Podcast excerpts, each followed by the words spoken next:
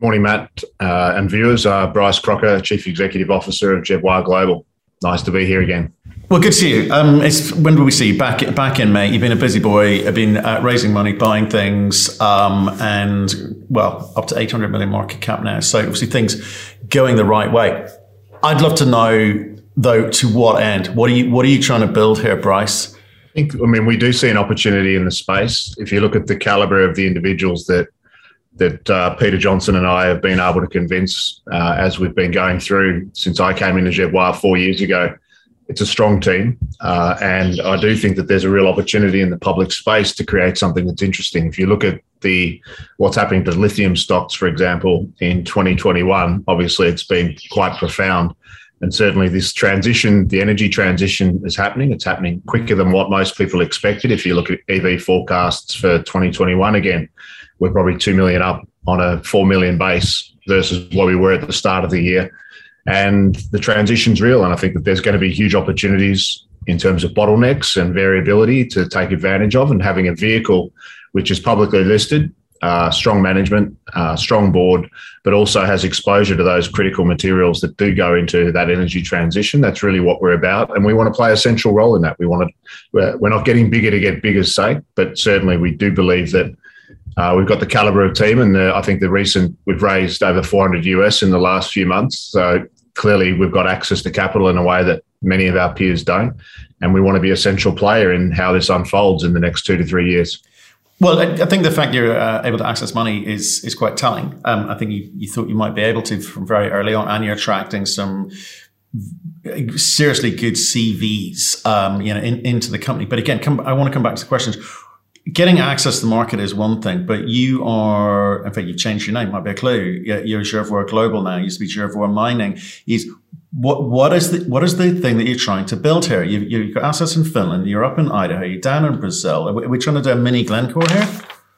I don't think it, we're looking to build an integrated, and it, there's an industrial logic to what we're doing. Uh, so, I mean, Jervois Global, the, the the change was purposeful because we don't necessarily consider ourselves a mining company. Sure, we're building a mine in the United States, but if I look at where we're actually taking the group, I consider us a specialty chemicals company in a way, which is producing refined, advanced products, which is selling into a high growth sector, uh, i.e., electric vehicles.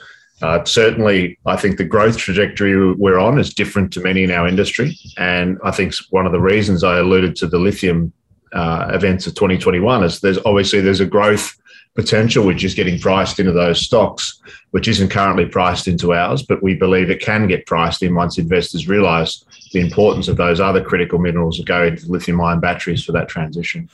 Okay, but okay, you you want to position yourself as a, uh, a special specialist of chemicals company. Um, a lot of people want to do that. We've spoken to lithium companies who want to do that. We've spoken to vanadium companies who want to do that because the multiples are better to be a, a, chem, a chemicals company rather than a miner. How are you going to do that? I think the difference with us is we value that customer interface. So I had we had our quarter, first quarterly results following the acquisition of Freeport Cobalt a week ago. Uh, 200 US uh, pro revenue uh, pro forma year to date uh, 25 US in the first month of ownership. Uh, and what's most pleasing is not necessarily the fact that we've got revenue. Like we're not selling an ore, we're not selling a concentrate, we're not selling an intermediate, we're not even selling a refined product. Uh, many of our peers talk about kind of battery grade sulfate. Sulfate's a crude product. That's the starting point for Kokkola, the facility we bought in Europe, that then converts it into genuine high value advanced cobalt materials. And if you look at the spectrum of our customer base, it's a who's who of Western industry across the United States, Europe, and Japan. Obviously, that underpins the Mercuria facility to an extent that I'll talk about later in the uh, later in the later in the call. Uh, but we, we really do have a seat at the table uh, and have access to end users and customers and have insights on demand in a way that many of our peers certainly not. I don't. I can't think of any other company that's capped at sub one Aussie billion dollars that has the breadth of customers uh, and the, the strength of the customer base and the access and the intelligence to really understand what's happening in end markets. Because ideologically, I mean, obviously, we've got a as I said, Peter and I have been cherry picking some of the best people we work with, good operators, good project executives, good technical executives. But equally, if you look ideologically, I mean, obviously the trading bent in our in our organisation runs strong. Uh, with the high with people like David Isroff, Greg Young, Wade Yarman, Klaus Wolhoff, etc., coming on board. Uh, we do value that customer relationships, and we do believe that providing customers a solution. If you look moving forwards in the industry, that's the that's I think that's it's a key. It's a small difference, but it's a key difference. That ability to really value that customer interface.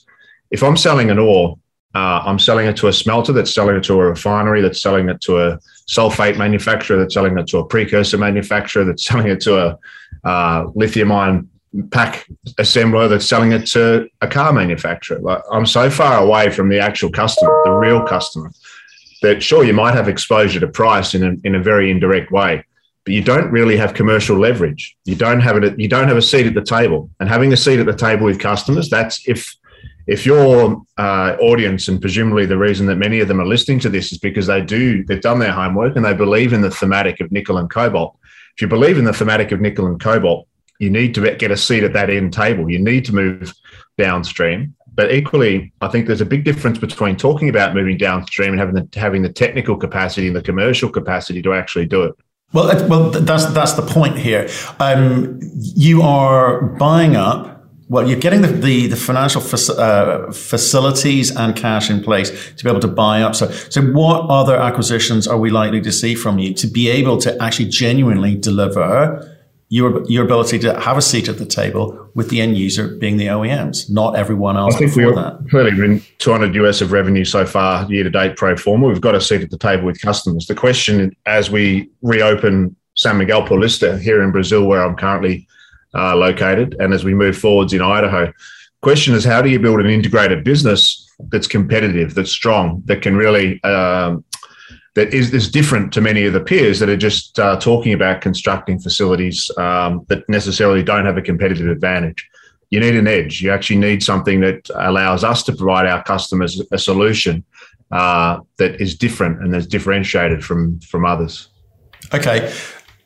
Um, I guess I guess what I'd like to understand is there's a lot of chat in the marketplace. You've got newsletter writers, you've got people with, with opinions about where cobalt sits in the market and the future of cobalt because Tesla's uh, designing cobalt out of their batteries. It, it, it, seems.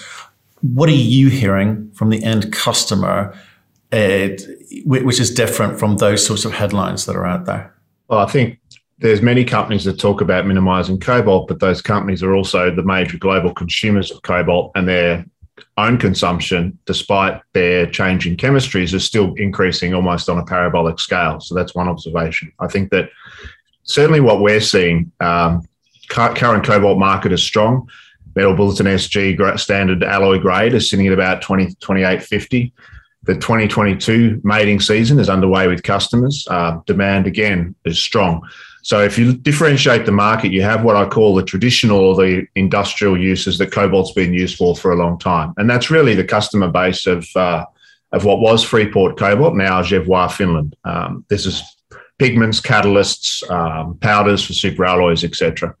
Then you've obviously got batteries, and batteries is the part that's growing at, at a very, very rapid rate. Uh, low cobalt batteries are good for cobalt, and I'm not just saying that because we happen to be running the, one of the largest cobalt companies globally.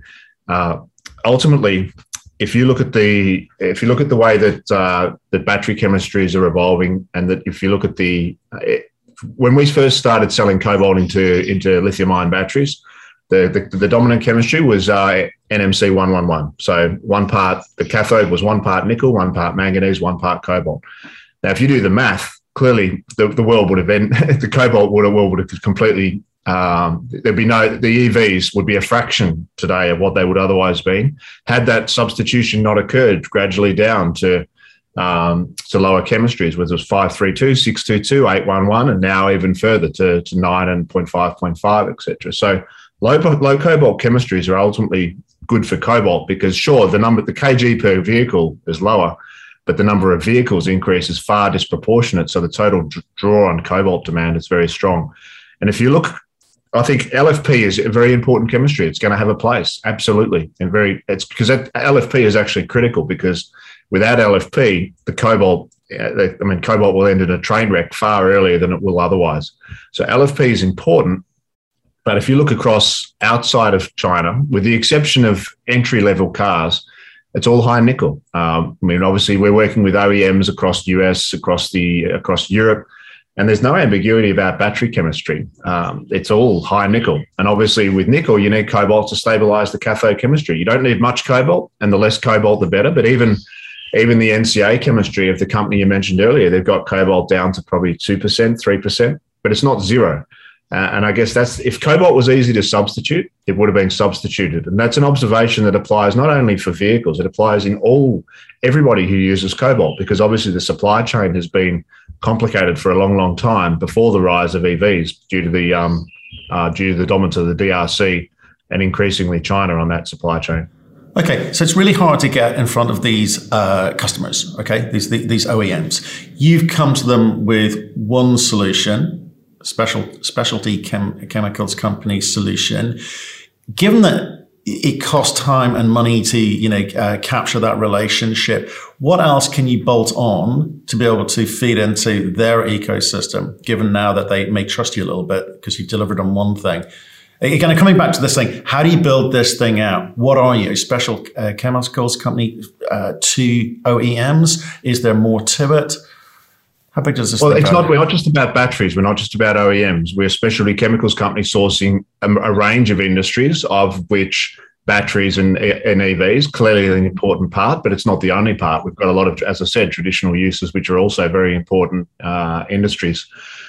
If I look, I mean, we're about providing solutions to customers. And so if I look back when I was working alongside Greg Young and others at Glencore, when they walked into a steel mill, they were the key supplier into that facility. They've supplied ferrochrome, ferronickel, primary nickel, moly, cobalt, um, kind of the one stop shop. But you can really, when you've got that breadth and when you've got that ability to sit down and assist customers through what we think is going to be a very difficult transition in the next three to five years in terms of sourcing competitively raw materials, I, we see that as a competitive advantage. Um, so, sure, we've got cobalt as the product that we have today. San Miguel Paulista, once it's opened, that will have nickel. Uh, as I said, nickel is obviously an important part of the cathode as well.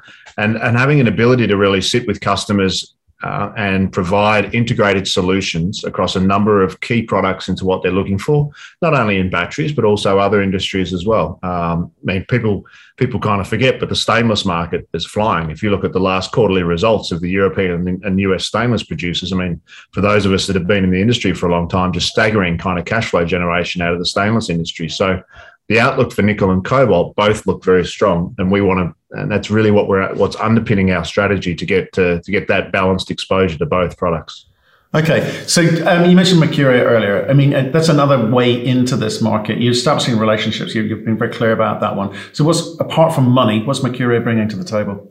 I think if you look across Mercuria, they're one of the world's largest and most successful traders. Um, they're uh, they've been, I mean, probably 100 and well over 100 US billion dollars. I haven't followed their last results, but say 120, 130. Like, so they're one of the majors. They're up there with uh, certainly with Glencore and Vitol and others. Um, I didn't have a long association with them historically because they were a competitor to Glencore, and we tended to trade.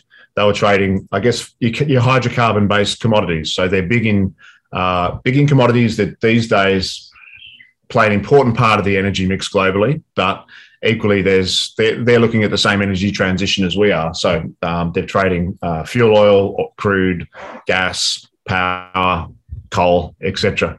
So they've got a strategy in terms of how they're pivoting their portfolio. And I think if I look at what they bring to the table, it's unique uh, because they they have what we don't. Because we we came from, and again, we've obviously got a group that came out of the Glencore structure, and I can tell you, we're not going to be able to replicate that that that critical mass. Um, we're just not. It's not cost effective.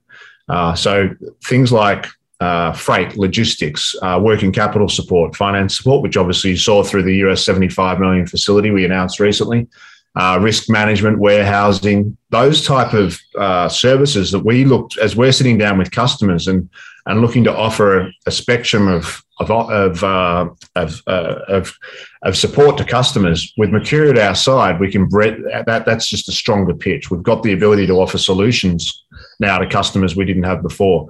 From Mercuria's perspective, I mean, obviously it's a question you direct to them, but I think if you look at the caliber of the individuals, if you like, that have exposure to nickel and cobalt, uh, that's not something you typically get. And so I think they've got access now to if you like, a front office commercial team that's got that customer interface. Doesn't have the doesn't have the the, the organizational back office support that we would have had in our, our prior employer, but that's where a group like Mercuria can set, step in. So the relationship, I mean, I'm I'm really pleased that the initial US 75 million facility uh, has been uh, has been put in place. Obviously, there's a there's also another 75 US million dollar accordion structure in the event that cobalt continues to rise. Uh, so I think that that's and obviously they invested. They're a seven percent shareholder. They invested significantly in our equity raise. So it's early days, but I'm pleased with how the um, the relationship's progressing. It, it's, it's interesting actually to me because if, if usually when you get a, a, a Glencore, a Mercuria, a, the, the, list goes on of where they, they bring money into a company, I get a little bit nervous because the company is usually on the back foot because your team is ex Glencore because of the the kind of CVs that they have in place. Do you feel that you've kind of got, you're you're doing this on an equal footing? You wanted them in, and they wanted in for the, all the right reasons. I mean, I think equal footing is. I think we're doing it from a position of eyes wide open. I mean, I've got enormous confidence. I mean, to use Greg Young, for example, I work with Greg Young at Glencore. Um, and so I had a lot of experience trying to manage. I, I use Glencore at Xstrata to distribute product, 35% shareholder. Uh, equally, we worked in a way that protected the other 65% of shareholders um, because, uh, and I think that we're, we're in a situation now where we've got the, certainly I've got complete confidence in our commercial team uh, they know exactly what they're doing. Equal footing, I think.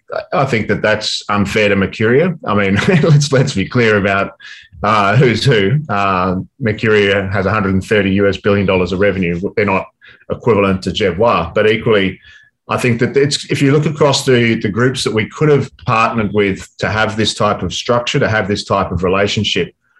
Mercuria were really the group where there is a natural fit because we can provide that front office perspective that is, is kind of difficult or impossible to hire. You can't go out and just hire some of the individuals that have chosen to come on and work with Jervois. Uh, but equally, we know what we don't have. And so, because we come from that environment, like I can tell you, like what, what we had at Glencore and what Greg and the others had was very, there's a reason why they're the world's preeminent metals trader. And Mercuria is certainly one of the world's preeminent energy traders, and they want to make that pivot. And to their credit, I mean, very, very, they move quickly. Um, they, they're good to deal with. Sure, they're tough, but so are we. So I think it's a healthy relationship, and I think that we'll do, uh, I think we can do good things together in the space um, where our interests are aligned, which I think nat- they'll, and they'll naturally be more aligned than they would, for example, if we partnered with one of the, one of the other major trading groups, which already has a, a globally significant book in cobalt or nickel. Okay, uh, I think that was my point. Just trying to understand. You're walking in with your eyes open, and your contracts team are strong enough to understand what good looks like. That that was really it. Because usually, when you get these big guys coming in, they start to eat away and take chunks out of the company because the management team are on the back foot. They haven't signed contracts which work for them in all circumstances. It's great when it's oh, good, but when it's not, Listen, it's we not. Very, the team were very successful at Glencore. If you look at how we built up the portfolio, whether it was Katanga or others, like I mean, the, the structure was essentially uh, to provide support to suppliers and others. And when they stumble, that's when you get the asset. And if you look at their portfolio, a large part of their business has been built up through those sort of security structures. Um, I mean, this is we're in a position where I think the facility we've got, Kokkola is very, I mean, we'll come on, if you look at what Jervois Finland is, it's, uh, it's a pretty unique business where there's not many businesses where you have over 100 US million dollars of kind of working capital, which is liquidatable kind of overnight, if and when we chose. It's um, it's a very different type business model than what you typically find,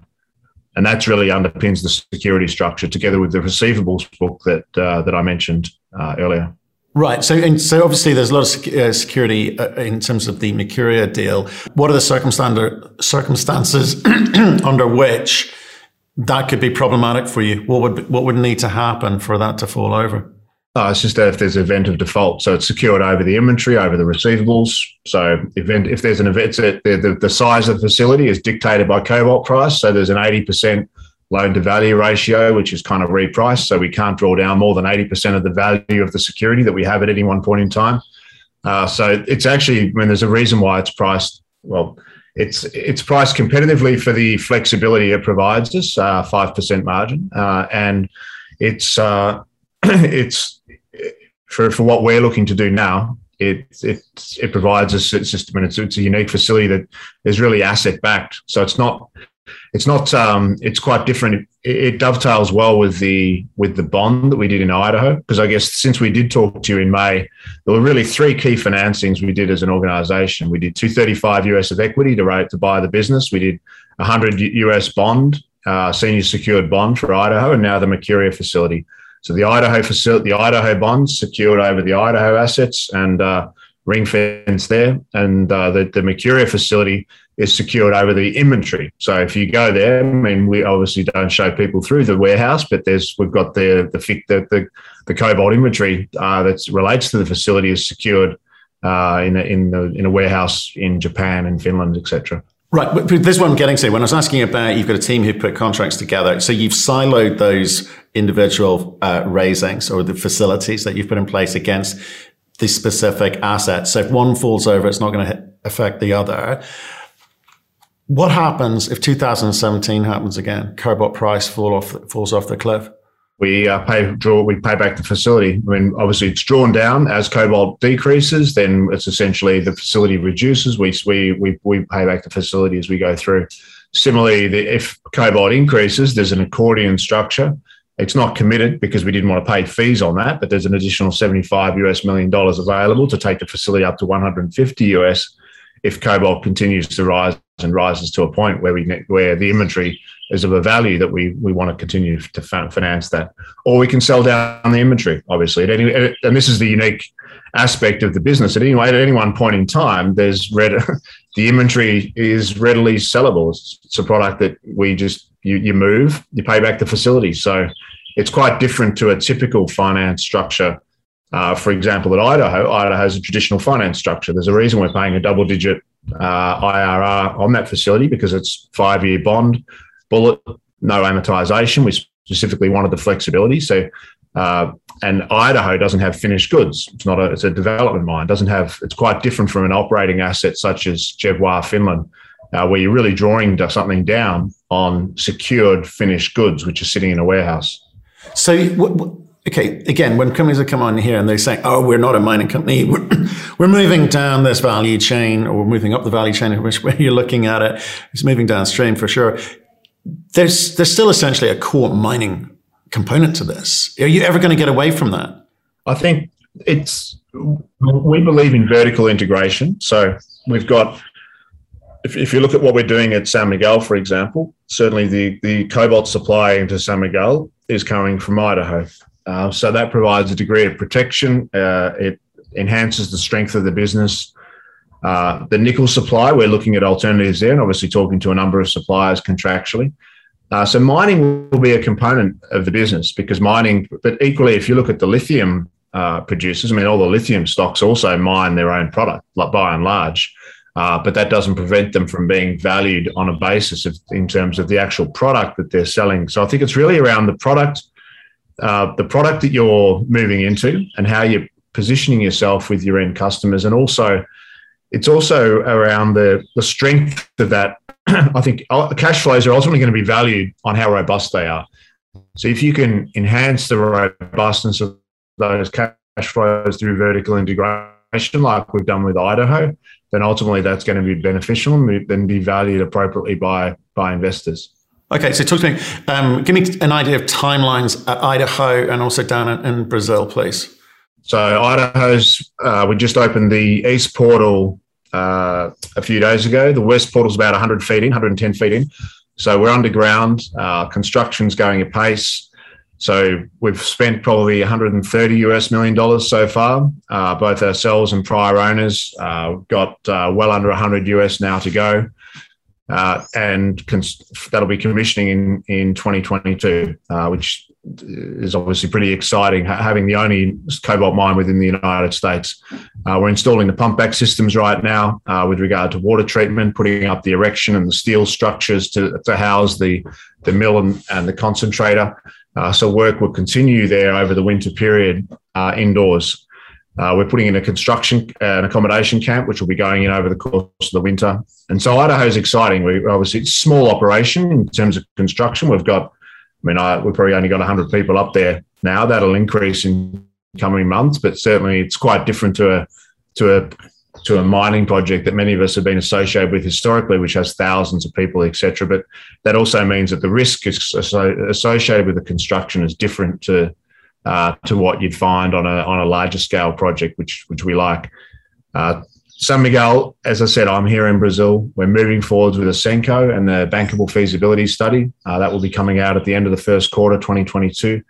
Uh, and San Miguel is exciting as well because this is the type of asset I think that can demonstrate to investors why they want to back Jervois, why they want to back our management team because uh, obviously we're, we're picking it up for what we perceive to be a, a competitive price uh, for the actual caliber of the asset and the longevity of the asset. It's been operating here in Sao Paulo for 35 years.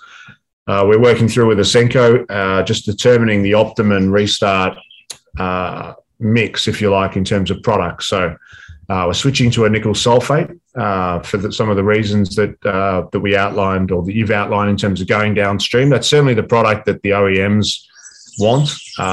The, there's and the ability to produce a, a, spectrum of products we think is going to be beneficial. Um, so the product that the facility used to produce is a metal electrolytic nickel, called um, Tocantins. It's a high, it's a high purity nickel, 99.9% above LME grade. Uh, the nickel nickel market's flying right now. Bricks in China are probably 400 US in Shanghai, and in the US they're approaching thousand dollars a ton. So very very strong because of the stainless market that I mentioned earlier. Very strong uh, nickel brick market for dissolution into chemical uses, and so we're working with Ausenco, and I'm here this week with the team just assessing what's the right mix. But we are looking to restart the refinery essentially to 20, 25,000 ton capacity on the nickel side. It's no longer a stage start. We're a larger company now. We can we can afford just to go just to essentially turn it on, uh, and we're putting in a larger POX pressure oxidative leach. So on the front end, we're introducing more flexibility to take concentrates, sulfide based concentrates, not only mixed hydroxide products and other uh, re- refinery type, traditional refinery type feeds, but also concentrates, which typically would be sent to a smelter. Uh, so introducing much more flexibility on the front end, much more flexibility on the back end to produce potentially still produce some of that Tocantins metal that I referred to, whilst also gaining exposure to the sulfate market.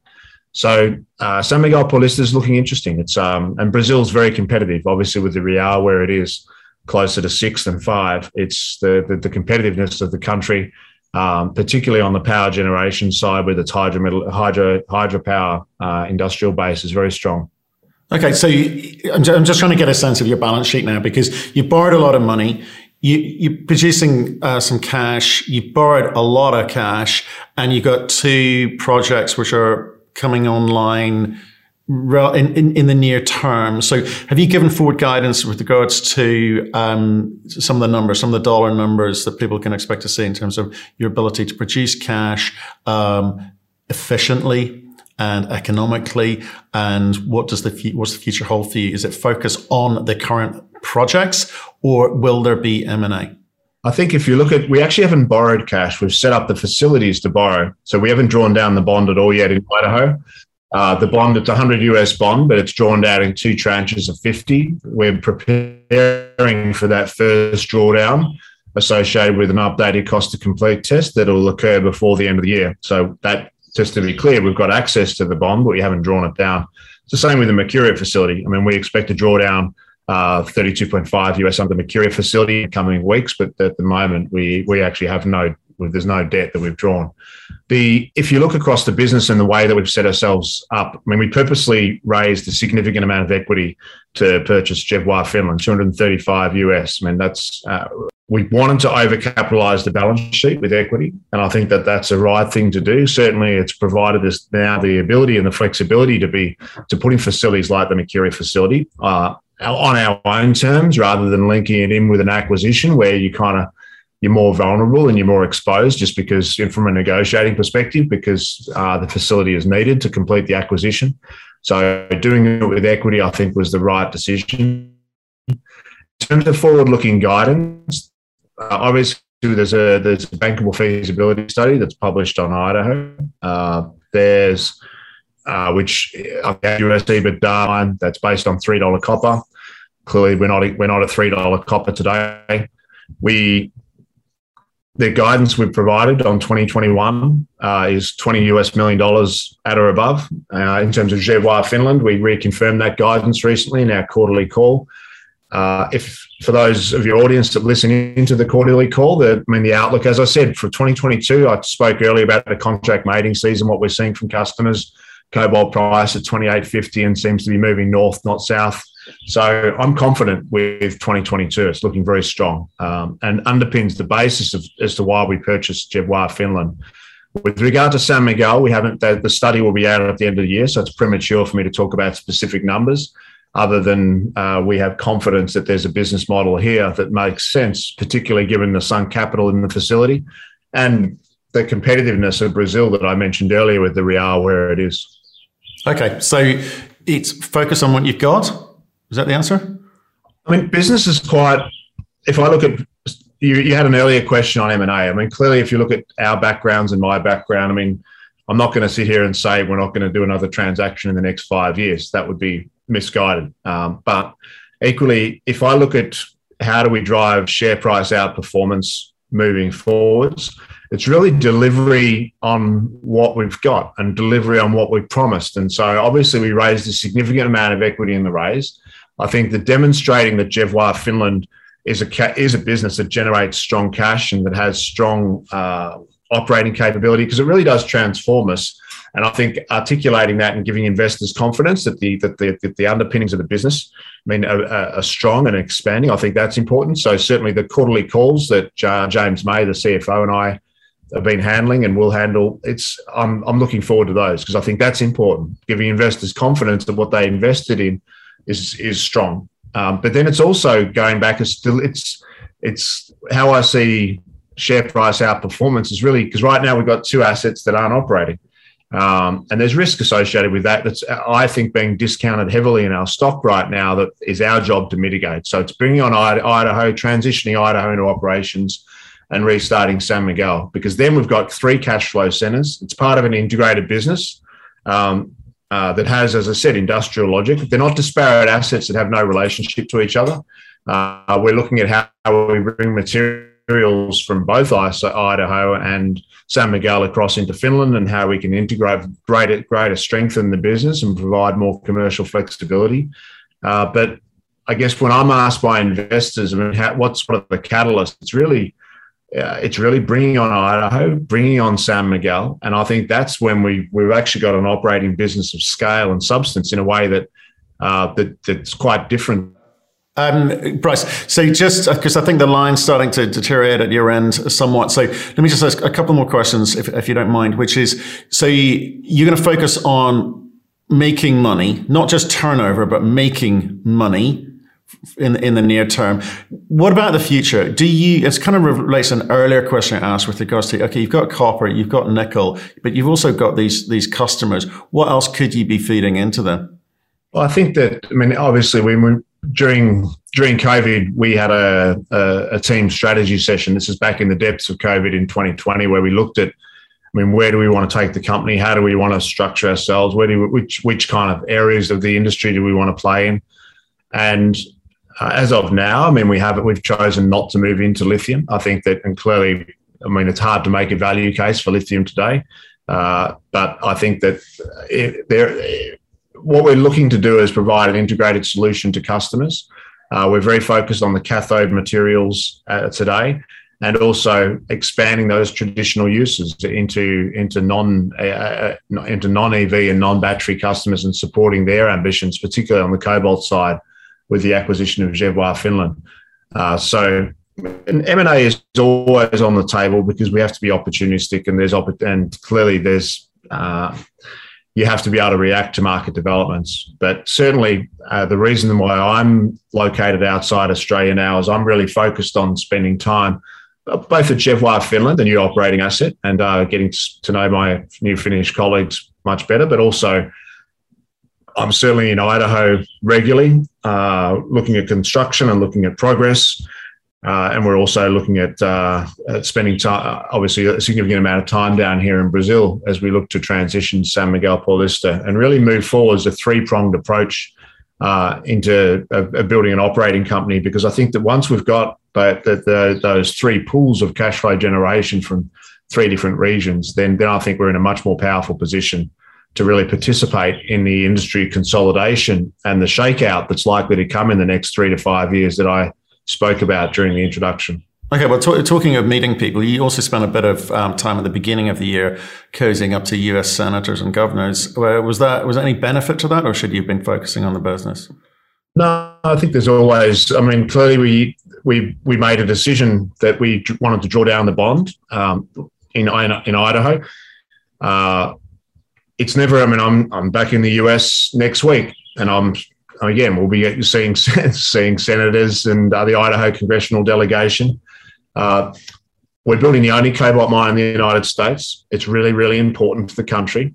Uh, we're producing a critical mineral of which they have no other domestic supply, and we're we're an Australian company, and we're pleased to be working alongside the Australian and the US governments in protecting Western supply chains and moving forwards. What's a really, really important development in the United States that's completely disproportionate to the relatively nominal capital of uh, sub 100 US million dollars that we still have to go.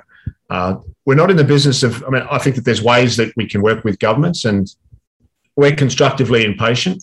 And so, for your viewers, I mean, simply sit, sitting there and saying, well, we're not going to build Idaho because we want someone else to pay for it, that's a mistake.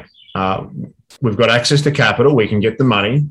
Uh, if government can move quickly and if we can sit down with government and do it on terms that make sense for Jervois shareholders, then sure. I mean, we everyone wants to work with government, um, and uh, if the if the structure and if the timing is right, and never say never. I mean, I'm still spending a lot of time in DC. Uh, I think our, my commercial team is presenting at a DOE conference uh, later this month on battery technology, um, and we're still working closely with the US government. I mean, it's and that's not going to change. Uh, but I do think that moving forwards with Idaho with the bond is the right thing to do. It means that we've got uh, the US has a cobalt mine quickly, and you know what? As soon as we open, we've got the portals open, as I mentioned. Uh, we're currently talking to drilling contractors. Uh, we're going to put in a drift and we're going to put those drills underground and start drilling as hard and as fast as we can we are excited by the potential of resource expansion, and that's really what's going to pin, underpin a mine expansion as well. And that's where once we get uh, once you start talking about potential mine expansions, mine extensions, that's where the US government and potential domestic solutions on the on the processing side can come back into play. Bryce, uh, great to catch up with you. Thanks for the update. Um, stay in touch uh, and let us know how things are getting on. No problems, Matthew. Good to talk. Thanks again.